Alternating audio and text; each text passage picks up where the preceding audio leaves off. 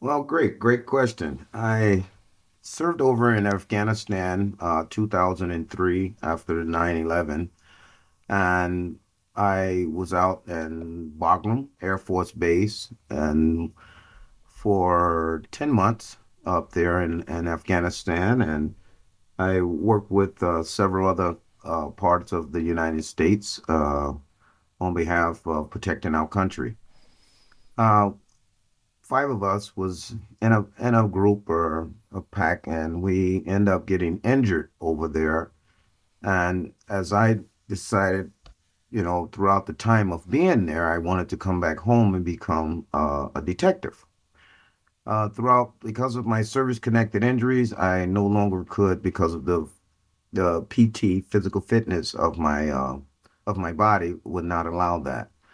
So I I talked to my dad. My dad been making barbecue sauce for the family for over 20 years, for you know the family and also my uncle. He was the chief of police at University Park, Illinois, and my dad never responded to me, but he surprised me and flew in from Illinois to Walter Reed while I was recovering and gave me the family secret recipe, thanking me for serving our country. And that was a great gift from from him and my mom. That's awesome. Yeah, what an awesome gift. Yes. Yeah. To be handed the, the family secret so recipe. From there I Yes, yes. I mean I was excited about it and uh I took it from there. And from there I I and I want to share with all my veterans out there that the programs is, you know, vocational rehab. We all have opportunity to sign up for vocational rehab for state and federal to start our business uh, for us to move forward in life with our ideal of becoming entrepreneurs. And vocational rehab really helps those, us veterans to stick with it and to move forward with you know the ideals that we have. So I I, I joined the I joined in the state and federal uh, vocational rehab, and they was very supportive of me, and I've been at this for 13 years. So Gerald, just question when you when you signed up for that, and, and that's great advice by the way for you know for your fellow MVFRs, fellow veterans, I should say specifically. Um, what what things did you actually do? Like, what did that really, you know, high level? What did that encompass? You know, the, those uh, experiences through those both state and federal programs, vocational programs. Well, the state and federal programs was very supportive of uh, challenge my challenges of learning how to start a business and what are the things that I need to know how to continue on with my business.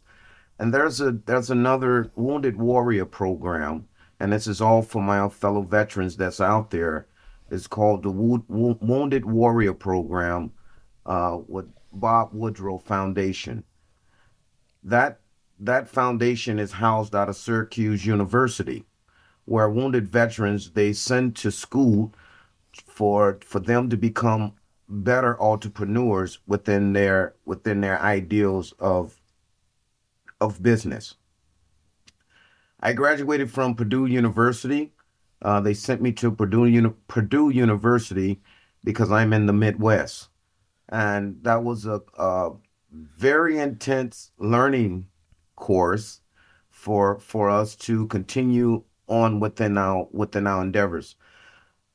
I I did graduate and 2010 uh, Purdue University is called School Krannert School of, of, Business for Business Management. Oh, and very good. They pay for our education.